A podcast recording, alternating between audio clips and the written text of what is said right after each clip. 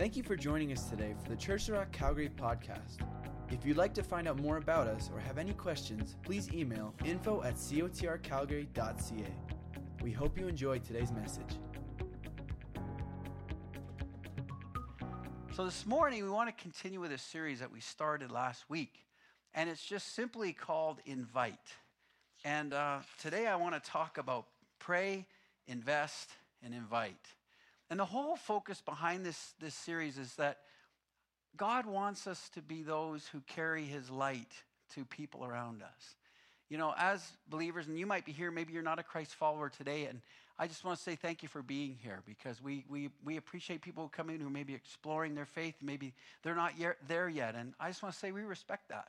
And so hopefully today, what we share will be helpful to you. It will be encouraging as you understand maybe a bit more about what this is that we believe and, and maybe why we do what we do. And so, one of the things that we need to understand as believers is there's, uh, there's a strong call on us, if we are Christ followers, to carry the good news of Jesus to other people. And we want to look today at, at why that is and, and what it is that spurs us on, but also how we can do that. I think one of the biggest issues for many of us, the longer we are Christians, the more we go deeper into this, is sometimes our ability to do that effectively and even our passion to do it, it can wane. Anybody ever found that out? And sometimes it wanes because of fear. You know, it's just awkward sometimes to talk to people. And, and sometimes we don't believe that it'll make a difference if we take the risk and we just share our love, the love of Jesus with somebody. We, we wonder if it will. But today I want to look at a story and I want to look at, at, at a situation in the Bible that I think is going to really uh, encourage us as we consider how we can share the good news with others. Here, here's what I want to encourage you with this is not complicated. Sharing Jesus with people, loving people, showing the love of God to people is not complicated. It, if we do it with God's help and His grace daily and regularly and just live it out in our lives, it can just become as natural as breathing. It's really what it's meant to be and not forced and not contrived and not difficult. In fact, I think the more forced, contrived, and difficult it becomes, the, the more people get turned off by it, right? It's just meant to be who we are and what we do and what we say and how we live. And if we can somehow have that happen in our lives, I think it'll become more normal. And we'll start seeing more of the exciting things that God wants us to see. You know, in Matthew 28, here's what Jesus said you know, we've talked about this before, but the last words of a person are pretty significant, aren't they? I, I remember one time, and I, I, think I've shared this before, um, how, I had this tape. shows it's a few years ago. I had a cassette tape where, where it had all these famous last words of people. And so I listened to it. I, I would listen to it fairly regularly, and it, it was what people said before they died. And so often, what people say before they leave this earth is really significant. Like, some people's words were really inspiring. Others pe- people's words, people who weren't following God, like people like Stalin, their words weren't so encouraging. Um, but Jesus had last words that we should take note of. And, and here's his last words. Now, he didn't die, he'd already died and rose again from the dead, but he ascended back into heaven. And when he ascended back into heaven, here's what he said before he left Matthew 28, I don't have it on PowerPoint. Just listen to this. The 11 disciples went to Galilee to the mountain where Jesus had told them to go. And when they saw him, they worshiped him, but some doubted. Then Jesus came to them and he said, All authority in heaven and on earth has been given to me. Therefore, go and make disciples of all nations, baptizing them in the name of the Father, the Son, and the Holy Spirit, and teaching them to obey everything I have commanded you, and surely I'm with you always to the very end of the age. And, and so Jesus' last words to us, and we can't forget this, church. We can't forget this. His final words as he left his church were, Hey guys, I have all the authority in heaven on earth. And oh, by the way, because I have all the authority, I'm giving it to you. And I give it to you to go make disciples. I give it to you to go and replicate yourself, to go and, and help other people to find me and begin to live for me the way that I would have them to. I, I give you that authority to go and do that. That's your primary call, is to see other people uh, come to know me and, be, and come to follow me. And, and then he says this teach them to obey everything I've commanded you. In other words, pass on to them What you learn, you pass on to them. So that's our primary call. It always is, it always will be. No matter what else we do, no matter whatever else God calls us to do, the number one thing for all of us and this church actually is to go take the good news, see people come to Jesus and be discipled, grow, and become more Christ like. And if we're doing that, we're doing what Jesus said. And I want to do what Jesus said. Now, if you looked at that tense there, he says, Go and make disciples. Uh, therefore, go and make disciples. Actually, it would, if, it would be more accurately, as you are going, make disciples. As you are going. The tense of it means it's active. So it's not just go, it's as you are going. So think about that. As I live, as I go to work every day, as I take care of my kids, as I go to the store. Do you understand? I go and make disciples. It's not an add on. It's not, oh, I'm going to find that extra time to make a disciple. It's actually part of life. Does that make sense? And to me, that takes the pressure off. Because it's not just, oh, I got to find time. You know, I've never talked to anyone in this city or anywhere actually who said they weren't busy. You ever talk to someone, hey, how are you doing? And they, and they said, man, I got so much time. I don't even know what to do with it. Like, can you help me? Like, I need more work. I mean, ever, and if that's you, come talk to me because I can help you with this. I really can. But, but I've never, ever run into anybody like that. Nobody ever says that. Everybody's always, oh no, I'm like tapped. I'm maxed out. I hardly have any time. And so to think of trying to do more, trying to fit in more for God, it's like, oh, how do I do it? God just says, I'm the center of your life. This is meant to be life for you, not one more program, not one more thing. This is you. This is who you are. And whatever you do, and I, and I think if we could get that, it would just liberate us. It would make it more exciting. And I'm hoping, by the end of today that you're more excited. At the very least, I will be. I'll tell you that right now. I will be excited because I just preach myself happy sometimes. So I'm already feeling better. All right. So it should flow naturally out of the context of our everyday lives. Now I want to read a story from John chapter 4. And this is the one I want to base this message on today. So here, here's John chapter 4. Jesus, Jesus ministries um, doing really well. And uh, he's, he's prospering. People are, are, are getting healed and, and many people impacted by his ministry. And so he ends up going th- uh, through a place called Samaria. Now, you understand something. There's the Jews, Jesus was a Jew, and then there was the Samaritans. And the Samaritans were kind of looked down on by the Jews. They were like half Jews, okay? They, they, they weren't purebred Jews to the Jews, and so they kind of looked down on Samaritans. In fact, uh, many Jews in that day, they would not go through Samaria. And if they had to, they'd get through there quickly, but they don't want to linger in Samaria. Um, they don't like the Samaritans. Samaritans don't really like them. And so Jesus actually, uh, on his way, he he's uh, going back to Galilee, and so he decides to go through Samaria. You know, Jesus was counter conventional, right? People say, oh, we're not going to Samaria. Jesus, oh, we're going to Samaria. I'm going to hang out with those fine people in Samaria. So Jesus, Jesus goes to Samaria. And here, I'll start reading here in um, verse 5. So he ta- came to a town in Samaria called Sychar, near the plot of ground Jacob had given to his son Joseph. And Jacob's well was there. And Jesus, tired as he was from the journey, sat down by the well. It was about noon. When a Samaritan woman came to draw water, Jesus said to her, Now his disciples had gone to get food. It tells you right here. Will you give me a drink? His disciples had gone into the town to get to buy food. So Jesus was on his own. Jesus sitting by, he's kind of tired. He's sitting by the well. This woman comes. Samaritan woman said to him, You are a Jew, and I am a Samaritan woman. See, she gets it. She's like, Why are you talking to me? Now, there's two reasons why she'd be surprised. One, um, he's a Jew, she's a Samaritan woman. And secondly, she's a woman. And in those days, he wouldn't have sat there talking to her as a woman. I'm just saying culturally. So there's two things. How can you ask me for a drink? For Jews do not associate with Samaritans. Jesus answered her, If you knew the gift of God and who it is that asks you for a drink, you would have asked him, and he would have given you living water. Well, that's interesting living water. Sir, the woman said, You have nothing to draw with, and the well is deep. Where can you get this living water? It sounds good, doesn't it? Living water. I, I, would be excited about that too. Are you going to bottle it, Jesus? Like living water. Sounds good. Are you greater than our father Jacob, who gave us the well and drank from it himself, as did also his own sons and livestock? Jesus answered, Everyone who drinks this water, the water in the well, will be thirsty again. But whoever drinks the water I give them will never thirst. Indeed, the water I give them will become in them a spring of water welling up to eternal life.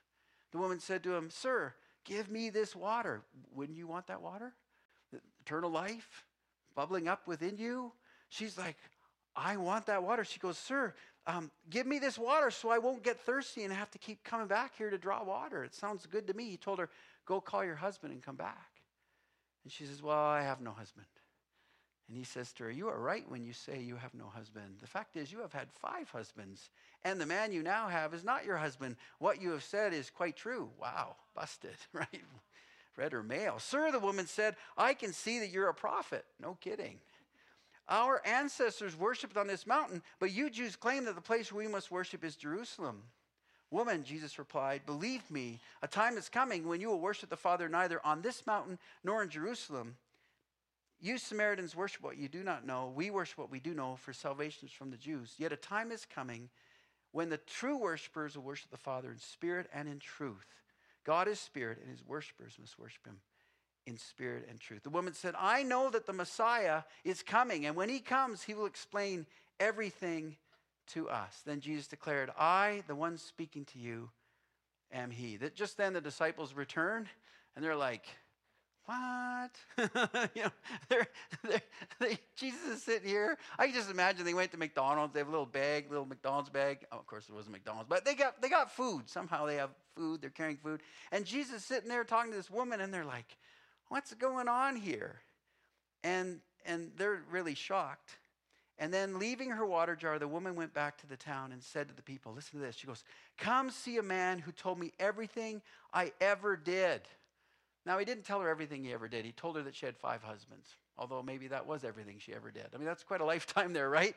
Five husbands. Could this be the Messiah? They came out of the town and made their way toward him. And he stayed there two more days and spoke to all the people. Now, why do I give you that story? Because, first of all, it's just a really, really, really cool story. And it's exciting to see how God did something there. But, but let me just say this Jesus, you know, we often think of Jesus when we talk about this story. Jesus sat by the well, Jesus talked to the woman, Jesus prophetically spoke to her and told her that she had had five husbands, right? And we think of that, and that's pretty amazing. But we often don't think about the woman and what she did, right? Like Jesus is the central figure, but I don't want to talk about what Jesus did. I want to talk about what the woman did. Because the woman encountered Jesus. And what she did after she encountered Jesus is something that each and every one of us is supposed to do. What did she do? She went, Come and meet a man who told me everything I ever did. She was so impressed by encountering the living water, right? She encountered the Messiah. And he, he honestly, he honored her because she was a woman, she was a Samaritan, and, and obviously she was an outcast. You know the reason why she went in the middle of the day to draw water? Because no one else would be there because it's the hottest time of the day. You know why she did that? Because she was rejected by her people because of her lifestyle. You know, remember five husbands and the person you're with isn't your husband? Her lifestyle was immoral. And her people did not respect her, right? So she didn't want to go there when other people were there. So she went there when no one was there. Now, Jesus happened to be there. Isn't that an interesting picture? Sometimes we want to run away and hide, and we think, I'm not worthy and I'm not respectable and no one would love me. And yet, when we try and do that, who's there? Jesus. He's waiting at the well, He's there. And what does Jesus do? He honors her, He talks to her, He draws her out, and then He gives her hope. And when she leaves, she can't wait to tell her whole community what He's done. See, this is the essence of being a disciple and telling people about Jesus. It's telling them what he has done in our lives. That's the essence of it. That's the simplicity of it. And I think sometimes, again, we get complicated. And so let me just say this that there's four things I want to briefly share out of this story. And don't get, you know, don't get daunted by the points. There's a few, you know, I've got some points here today. Just get the general essence. That's all I care about. If you, if you leave with the essence of this, that would be great. You don't have to repeat all the information back to me. So here's the four things. Number one, we want to look at walking into our world. We want to look at transparent Christian living, telling our story, and then issuing an invitation. Okay, so I want to look at that briefly. Here's the first one walking into the world. Leaving her water jar, the woman went back to the town.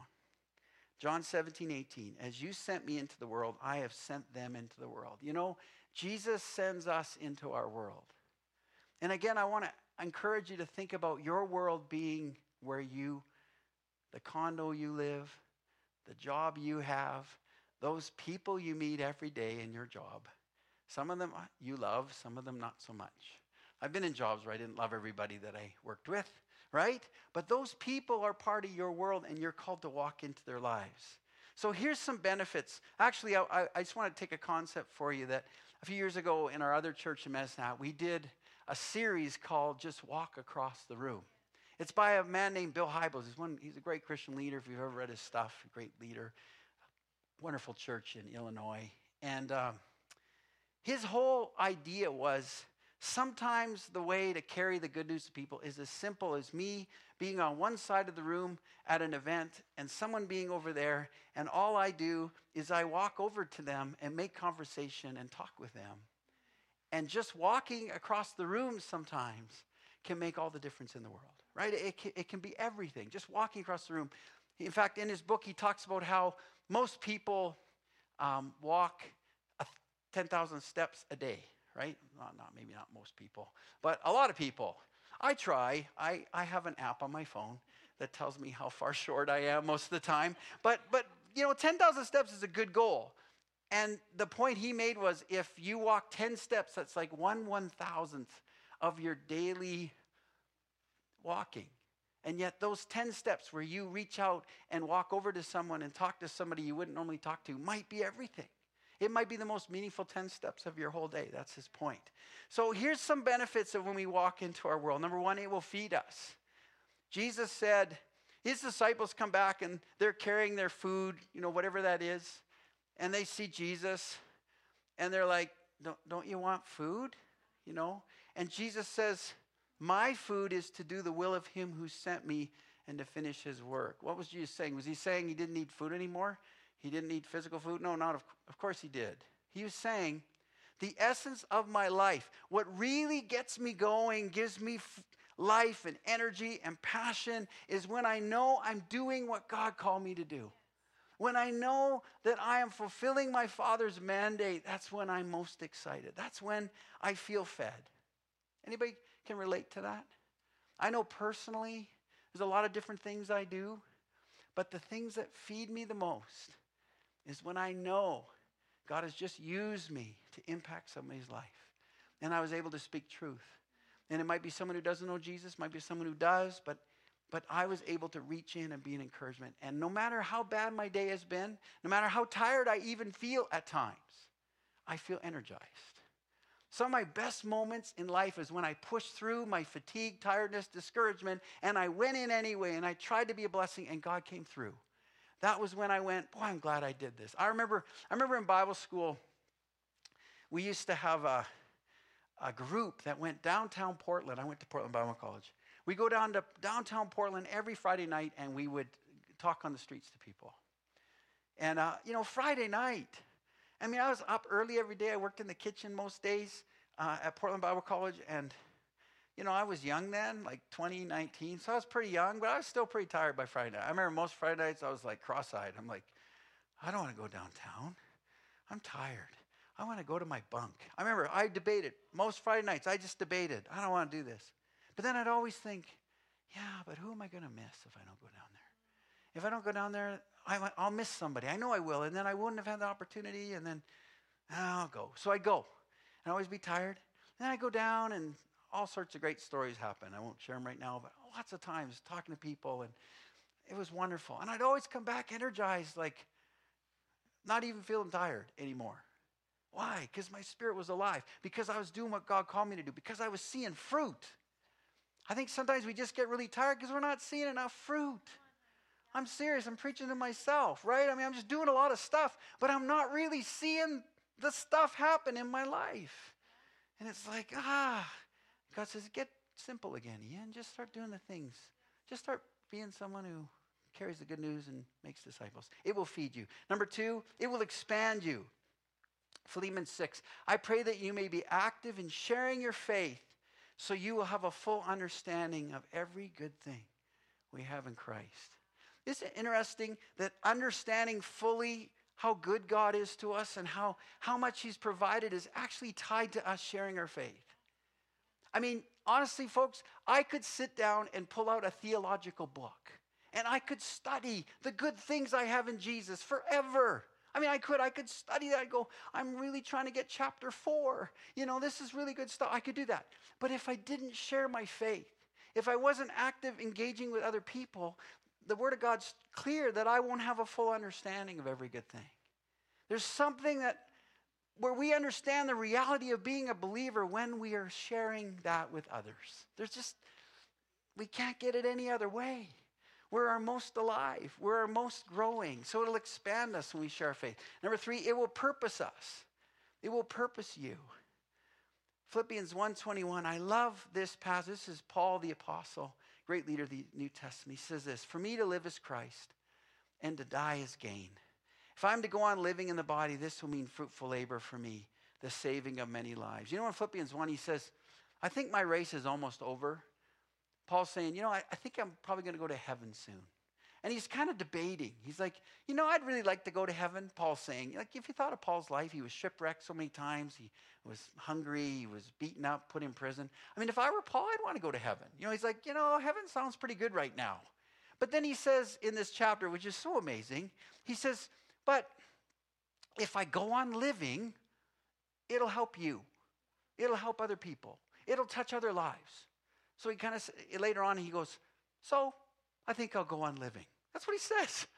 You should read it. It's very amazing. Like, in other words, he's saying, you know, I think, think my time's up and, you know, I kind of like to go to heaven, but, you know, I'll hang around a little longer. I mean, not that he had any choice. It was up to God. But he's saying, I, I, I want to be here longer. I want to see more people touch. I want to affect more people. You know, you think of Billy Graham. Billy Graham's funeral was a week ago. I sat watching that. I was just, Oh, so many tears. Thinking of his life, thinking of the fruit of his life. You know, Billy Graham's one of the few Christian leaders who hasn't had all these scandals attached to him, right? Most people, even in the world, people that don't are Christ followers, still respect Billy Graham. He, he knew presidents. He, they say 200 and was it 215 million people probably impacted, and 75 million directly from him. That's a lot of people. And, and I remember hearing a, uh, somebody had a, like a vision before he died and didn't realize he was dying. And the vision was of him entering heaven. And when he entered heaven, there was this stadium of people, and they just, they were like, you know, a roar and clapping and trumpets. And I bet that was. Because how many people are in heaven because of him? Like millions, honestly. I, I know Christian leaders like Keith Hazel, founder of our network, Dave Wells, current leader of our network. They gave their lives to Jesus because of Billy Graham. So I mean, his impact, and then all the people they impacted. Like it's, it blew my mind thinking of his life, his integrity, his genuineness. It's just oh. But you know what? What it did for me, it made me realize what matters again, right? Like, I want heaven to be full because of my life. Do you hear what I'm saying? Like, I, I want to, personally, I want to impact as many people or impact as many people who could impact as many people so that heaven is populated because of my life because that's what we believe as Christians. And, and for those who aren't Christians, it might seem, well, why are those guys so so up on that? Why, why does that mean so much to them? Why, why are they so into that? Well, can I just explain this? When you believe like we do that the resurrection of Jesus and the salvation through his shed blood of his son and, and what he did on the cross and is everything and it saves us from our sins and it means that we can be with him in heaven forever, when you believe that, you can't help but tell other people because it's everything. It's everything. And if we don't have that, we don't have anything. There is an eternity in hell. I'm just being honest. That's the reality for us. If we really embrace it, it's going to drive us. It's going to push us. It's going to cause us to go to our knees and pray for our relatives and our friends and say, Oh God, touch their lives. That's how I feel. And sometimes, personally, I just haven't been awake enough. I've let fear, I've let what other people think of me, I've let my own busyness stop me from thinking and praying. I'm not, this isn't meant to be some heavy thing, but I do feel we need to take the burden that God has for us. The, the burden, the exciting burden of being disciple makers. The exciting burden of saying, God, I'm here. I want to be available to you. I want to serve you. It, it will purpose you, it will fill you with the presence of God. I'm going to jump through some of these. It, it will glorify God. John 15, 8. This is to my Father's glory that you bear much fruit, showing yourself to be my disciples. You know, if you and I want to honor and glorify the Father, He tells us right there what to do bear a lot of fruit. Bear fruit. Be fruitful people. Be Christ followers who are fruitful. By my grace, by my strength, bear much fruit. Okay, number two, I want to talk about transparent Christian living. I remember when I was a seeker Christian. Oh man. So when I was when I was a teenager, I was just this uh, early teenager. I was this really good kid, and I didn't swear. In fact, uh, my my classmates knew I didn't swear, and they'd bug me about it. But um, they still liked me, which was good. But they bugged me. But I was I was kind of an undercover Christian, right? I was just a really good kid, but I didn't really tell anybody about my faith. And I had this really I had this friend. He was my best friend, and um, and I hadn't told him yet. And I really liked him. To be honest, I grew up uh, moving all these schools, and I never had a best friend. I'd always be like the friend of everyone, best friend of no one. That was kind of the way I, I lived because I was always the new kid. And so I finally, about 14 years old, I had this friend who became my best friend. We played sports together. We, we did everything. I mean, we were just like Ian and Sterling, Sterling and Ian all the time. And one day I remember I was downtown, downtown Picture Butte It's a big place. it was downtown Picture Butte. And I and I was walking. I remember this, and God spoke to me, and He said, "Ian, what about your friend Sterling?" And I was like, "Oh, what?" He goes, "Have you told him what you believe? You told him about Jesus?" Uh, no. He says, "Well, don't you think you should?" Like he, seriously, he was. Don't you think you should? Because he needs me. He needs to know me. Uh, yeah. Like I was, I remember it was uncomfortable because I was kind of a, I was kind of scared. I, I, I was really timid about my faith, and I was, and I didn't want to push him away. Honestly, you need to understand this again. If you're not a Christ follower and you say, "Well, these people are pushy," you know they don't want to be pushy. I don't want to be pushy with my friend. I love my friend, and what if he rejects me and says, "I don't like you anymore because you're a Christian"? I didn't want that. I love my friend, but Jesus says, "Do you love me more?" than just loving your friend? Do you love me? Do you love my message? Do you love his soul? Yeah, I do. Anyway, God was gracious to me. I started to become aware, started thinking about it. And then one night, we were going on a ski trip. And uh, we were down the basement. It was late. Our basement was unfinished. My mom kept yelling, yelling down the stairs for us to be quiet. She didn't know what was going on. But anyway, so because I, because I'm, I'm like, he's suddenly in the middle of the darkness, and this is how God can move. He goes, Ian, my grandfather just died last year. He said, Do you think that he can see me from heaven? what a softball. You know, it's just like, pitch it in there. God's going, Ian, you can connect with this one, right? So I did. I shared the whole gospel with him. I told him how a person goes to heaven. I told him about my life. I told him about my faith. Like I said, I was like 14, 15 years old. And that night he gave his life to Christ in my basement before a ski trip. And the next day on the ski trip, as we, you know, raced each other in the World Cup, because that's what we did, um, we talked on the T bar and we talked as we were up there about faith. We talked about his new, his newfound faith, and, and he's still a believer today. And, and I was able to go through high school with him, and the two of us were like a strong duo but my point is, I before that, I was an undercover Christian. I didn't want to bring my faith into it. And God just was telling me, Ian, you've got to, you've got to bring your faith in. You've got to be real. Now, let me just say this to all of you here. We need God to help us with this. I would pray for you as I pray for myself that with your friends, family members, neighbors, the people that you care about, Say, God, give me natural moments. Give me, but Lord, I'm going to be aware. Listen, God, I'm going to be aware. I'm going to be looking. I'm going to be sensitive to what you're wanting to do. But Lord, you throw me the softball and I'll hit it. Like, seriously, I will take it. And, and I just encourage you not to be undercover.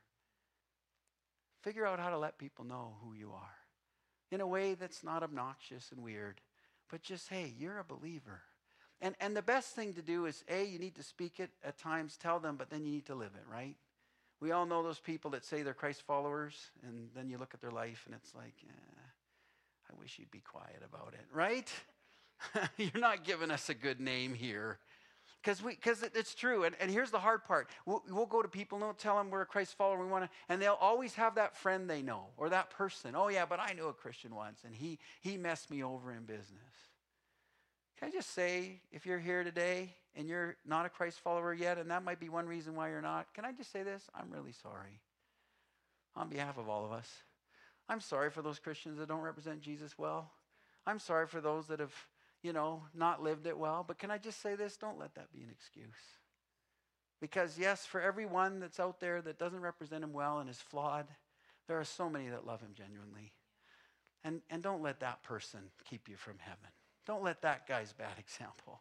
I, forgive us for it, but honestly, let them go and say, God, I want to find you. I don't want to channel through that guy. I want to know you for myself. That's all I would say in your daily lives, where are you clearly known as a Christian and where are you not? What does an authentic Christian life look like? Maybe just say, God, are there parts of my life where it's just not the best when people see me? God, help me. God, help me change. I want to look like you. Authentic Christianity, walking into our world. I want to give you an example this morning. I want to ask my wife Valerie and then Agatha Clement to come up. God bless you, Agatha. Come on up here. Agatha's so bold. I so appreciate it. I, she's doing me a big favor in coming up here. But I want to just show you. Come on over here. You guys are front and center. They're way better looking than I am, so I'm just glad they're there. Anyway, so um, I'll just give you that, Val. So I want to bring them up here because I want to give you, I want to share a story with them of how we can walk into our world and how God can use simple things to make a big difference. So, um, my wife Valerie has had a, ever since we moved to Calgary, she's had, she calls it Budget to Bless, where she uses so much money regularly to buy Tim Hortons $5 gift cards and give them out to people she senses to give them out to. She's given out a lot over the years. So, Val, can you just share briefly how you met Agatha and how that fit into that? Yes, I can. So I think it was um, maybe three years ago, and I, I was going into the Tim Hortons by Costco. And uh, I was going to buy the cards to replenish my stock to give, give out again. And this beautiful young woman was the cashier that sold them to me. And as I am buying these from her, I sense the Holy Spirit say, Give Agatha one of them. And we had made some small talk. I'd asked her about, because I loved her accent, and I asked where she was from, and, and I asked how she found living in, in Canada, and just heard a little bit of her story in those few moments that I had. And then I thought, Lord, this is kind of weird. She works here. Why would, okay. And so I went to the table and I filled them out because what I what I write in them uh, usually is uh, just a friendly reminder that God loves and cares for you. And so I filled them all out, sat at the table, and then I went up, and she was in a side part. This is how I remembered, so if I'm wrong, you can correct me. and I, I just said, I said, Agatha, can I give this to you? And I don't remember if I had my phone number in it or what, but anyway, I handed it to her. I did, I did. Thank you. Okay. I had put my phone number in. I felt like, you know, the, whole, the Lord was highlighting her to me, so I gave the card to her. And, um, and then I can't remember exactly what happened after that. If you, do you remember? I remember. Uh, I'm sorry for my English. I'm, first of all. um, I remember it was. Uh, I went on my break and uh, I had to clean the tables, and uh, that's when Valerie gave me the card. And uh, after I went on my break and I called my husband, that back then he was only my boyfriend, so I called him and I told the story about what just happened and that uh, Valerie just gave me a Tim Hortons card with a. Uh, I didn't know back then how much was on the card, but uh, it was five dollars, and then I got a twenty dollar uh, tip as well. So I called my husband and I told him the story about Valerie, and then uh, uh, he was, and, and I told him the card says that's a just a friendly reminder that God loves and cares for you. And then my, my husband was speechless. And I kept saying, "Oh, Andrew, Andrew, are you still there on the phone?" and uh, he said, "You don't, you're not gonna believe me, but last time, la- last day, last night, I was just praying uh, for God that He give me uh, a sign that if He if He still loves and cares for us, just give us a sign." And God just did the next day. All right, so story continues. So that's exciting. So the story continues. And um, so did you connect with Agata after that? We did. We started having coffees every now and then, and I wanted to get to know her better and just see what God might do. And um, and and it was good. We we did it a few times, and then the last over this last year though, I I lost touch. Right? I didn't I didn't message her as much, and she doesn't know this, but this is what happened. There was a couple of things. First of all, I got caught up in my own life, but secondly, I kind of got discouraged because I thought, Lord, I don't feel like this is going somewhere where you want it to go and and that's not a right attitude but i'm just confessing to you that was my that was my thought i thought what am i making a difference is anything changing for them because of this and so so i had actually told the lord i said if you want me to continue to connect with agata please have her connect with me and nothing happened this the, the spring went by the summer went by and into the fall and then I started thinking about her. Was it November, maybe? I started thinking about her every day. And uh, she just kept coming to mind. And I thought, oh, I've got to message Agata. I should message Agata. Finally, one, one morning, I just had my devotions and I went, fine, I'll just quickly. And I quickly made a text to Agata and I said, Agata, how are you? I know it's been a really long time, but how are you doing? She messaged back, I think it was within the half hour and she said, um, I'm doing really good. My faith in God is stronger than ever, she said. And then she said, and I just found out that I have cancer. That was amazing. And then I found out later.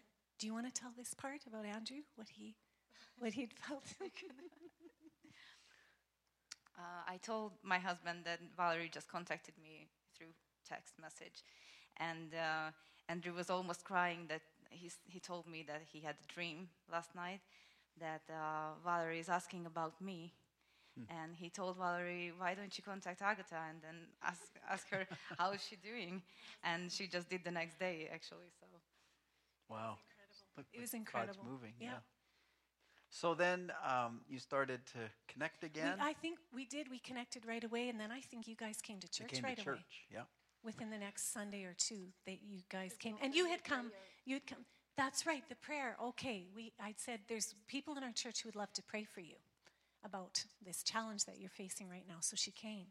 And then she um, came and then I think they responded in, at in the, end service, of the service to the Lord and gave, recommit their lives to the Lord and um, and then just recently and then just this week. Can you tell everyone?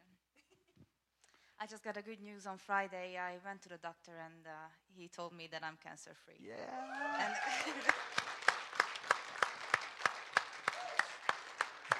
so the the whole thing happened in, in two months, and I was healed within the two months. Actually, God is, is awesome what He's doing, and and it, He's He's great. It's it's amazing. It's a miracle. Amen. Give a big clap. Is this a good story? Thank you. Thank you so much, both of you, for sharing. Let's give another clap. That's a feel good story. Now, let's just unpack that for a moment. Let's think about it. Where did it start? It started with a very simple gesture giving a Tim Hortons card to a Tim Hortons worker, which would probably seem a little counterintuitive, but Val did that. That opened a door. Simple, right? There was no high risk of rejection. How many people reject you for giving them a $5 Tim's card? Even if they don't like the message, they'll, deal, they'll use the card, right? Um, but there was something that happened. And then God kept working. They came to church. God was working. And now God has touched uh, Agatha and healed her. And Andrew and Agatha are with us, part of our church. That is exciting. Now, let, let me just say this. That is just a one story. How many more stories are right here? How many more? Many. God can use you. He can use me. simple stuff. It's just being available. You, you know what I think the biggest picture is for all of us? I think if we could see the Holy Spirit working, like physically see it, see Him working, we would watch as He moved from person to person, believer to believer, wanting to encourage them. Would you pray for this person? Would you, hey, there's this person here. Would you pray for him? Or would you, there's, a, there's someone coming right now. Would you, would you just show my love? And I think what happens is here's what happens. I think there's those that are eager and ready, and they're like, yeah, yeah, I'm, I'm on, I'm here, I'll do it. But I think what happens is happened to me. He comes, hey, would you? And I'm kind of not there. He's like, oh, okay. And he goes, tries to find somebody else. Do you, do you hear what I'm saying? I think that's what he does. He's moving and looking. The Bible says that, the, that God is looking all the time. The Spirit of the Lord searches the earth looking for those whose hearts are fully towards him that he can strengthen them. His eyes are roaming and looking for people who are sold out, who are ready to do his work. And I don't think it has to be that overt and bold. I think it's just simple uh, like that. I think it's just us being intentional. So I want to encourage you with that. Um, and then I'm, I'm going to zip through the last two really quick here. Sec- thirdly, tell our story. Um, can I just say this? Your personal story is the most important thing you carry. When Jesus has touched your life and you have a testimony of it, it is powerful. Don't ever underestimate your story. It's really hard to actually argue with a good story. Be like someone coming up to Agatha, and Agatha just shares that story how Jesus touched her and healed her, and they and they say to her, "No, he didn't," and she would say, "Yes, he did." and how can they argue? Her life has changed. They can't argue with you. So tell your story. Tell your story. What is your story? Well, let me give it to you real quick. Everyone can do this. Here is four quick points to tell somebody about what Jesus did in your life. Number one, tell them what your life was like before being a Christian. What was your life like? Were you afraid? Were you, you know, were you involved in a lifestyle that was just tearing you apart and hurting you? What, what was your life like? Was it empty? Were you one of those people that had an empty life? What, what was your life like? What caused you to come to Jesus? What was it that caused you? Was it, was it that hunger? Was it somebody talking to you? How did you finally come to faith? When was the moment where you knelt by your bed or you prayed in your car or and you said, Jesus, come into my life? And then lastly, what difference has it made to you? Maybe those needs you had earlier, yeah, I was really afraid. But then Jesus came and he brought peace to my life and he gave me confidence. Just simply, what, what was your life like? What caused you to come to know Jesus? When did you do that? And how has your life changed? Simple stuff, simple stuff. And if you know how to do that, it'll give you an opportunity. I want to encourage you with, with one other part of this about explaining the gospel. And I'm not going to, there's lots to share on this. We'll have to continue on. But um, I want to just encourage you with something. Sometimes we don't even have to be the ones who share all the points. I'll give an example. So on the weekend, I went to Saskatoon last weekend. So I was on the plane, and uh, the guy I was sitting beside, here are these people, they just obviously don't want to talk to you at all, right? Like they just make it clear there is a wall here between you and me. I am not even looking at you. This was this guy. And uh, anyway, I won't get into it. But he was just that way. And so, I mean, I just, you know, had a book and sat there and. Anyway, so, but finally, as we landed, there was this woman beside me across the aisle. And so I kind of wish I'd struck up a conversation with her earlier because I said, Hey, I, I, can't remember what I said. And we started talking, and she told me she was visiting her sister in Saskatoon. Her name was Paula. And uh, that was great. And I said, Oh, wonderful. Well, have a good time. See ya. So she left. And then we got rerouted to leave Monday from the airport because of the storm. And so we ended up being on the same flight. There's Paula from, you know, Vernon, and she's heading back. And hey, Paula, how are you? How is your sister? So, you know, we reconnected, talking, and somehow found out that Paula and I are a month apart in age, I think, because I mentioned my birthday, whatever. Anyway, get to know people. I don't know. So, so I'm, but here I'm meeting this Paula, and I'm thinking, I will never see Paula in my life again, probably. You ever thought about that? That's how I think, right? I'm thinking, I have this connection with Paula. It's not a great connection, but we've, you know, we've talked and and uh, I I want. How would I let Paula know what I'm about, right? So she knew I was a pastor because I told her I was there for the weekend for that. So anyway, so we're leaving. Val and I are we're in Calgary now. She's waiting for her flight. We walk by her. I said, "See you, Paula." And as I leave, the Lord reminds me that I have my business cards and I brought my little tracts with me because I really made sure this time I had these. We, by the way, you don't maybe you don't remember this. We have a whole bunch of little leaflet, nice, high quality. We call them tracts, booklets, whatever you want. They explain what we believe. They're out there at the info table. You can use them anytime you want. Anyway, I have, I have a bunch of them, and he reminded me. He says, "You have that." Now I'll be honest with you. Let's just be. Isn't it good to be honest in church? I think it is.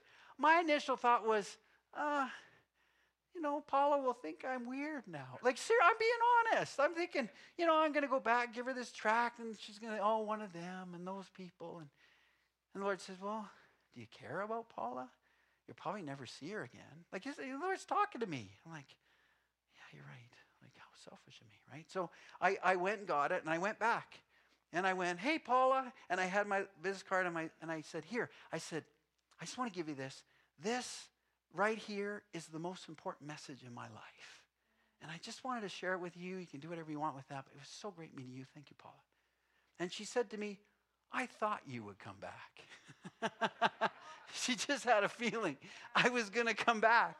And she said, she said, I am, because it says on the front, are you going to heaven? It's pretty. And she says, I am going to heaven. And we didn't get to talk more about why. But I said, well, that's great.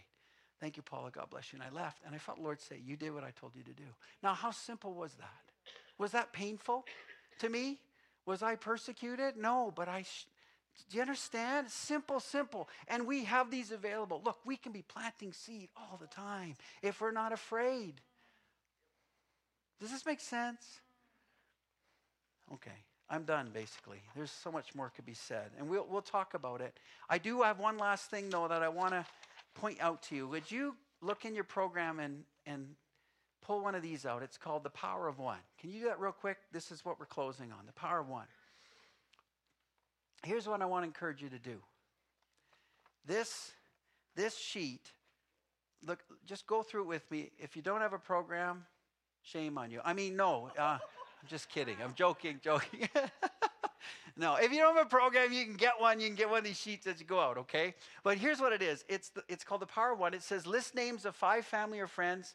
And then part B is pray this for three weeks. So the next three weeks before Easter, pray for one minute at one o'clock for one person. Pray for one minute for your church.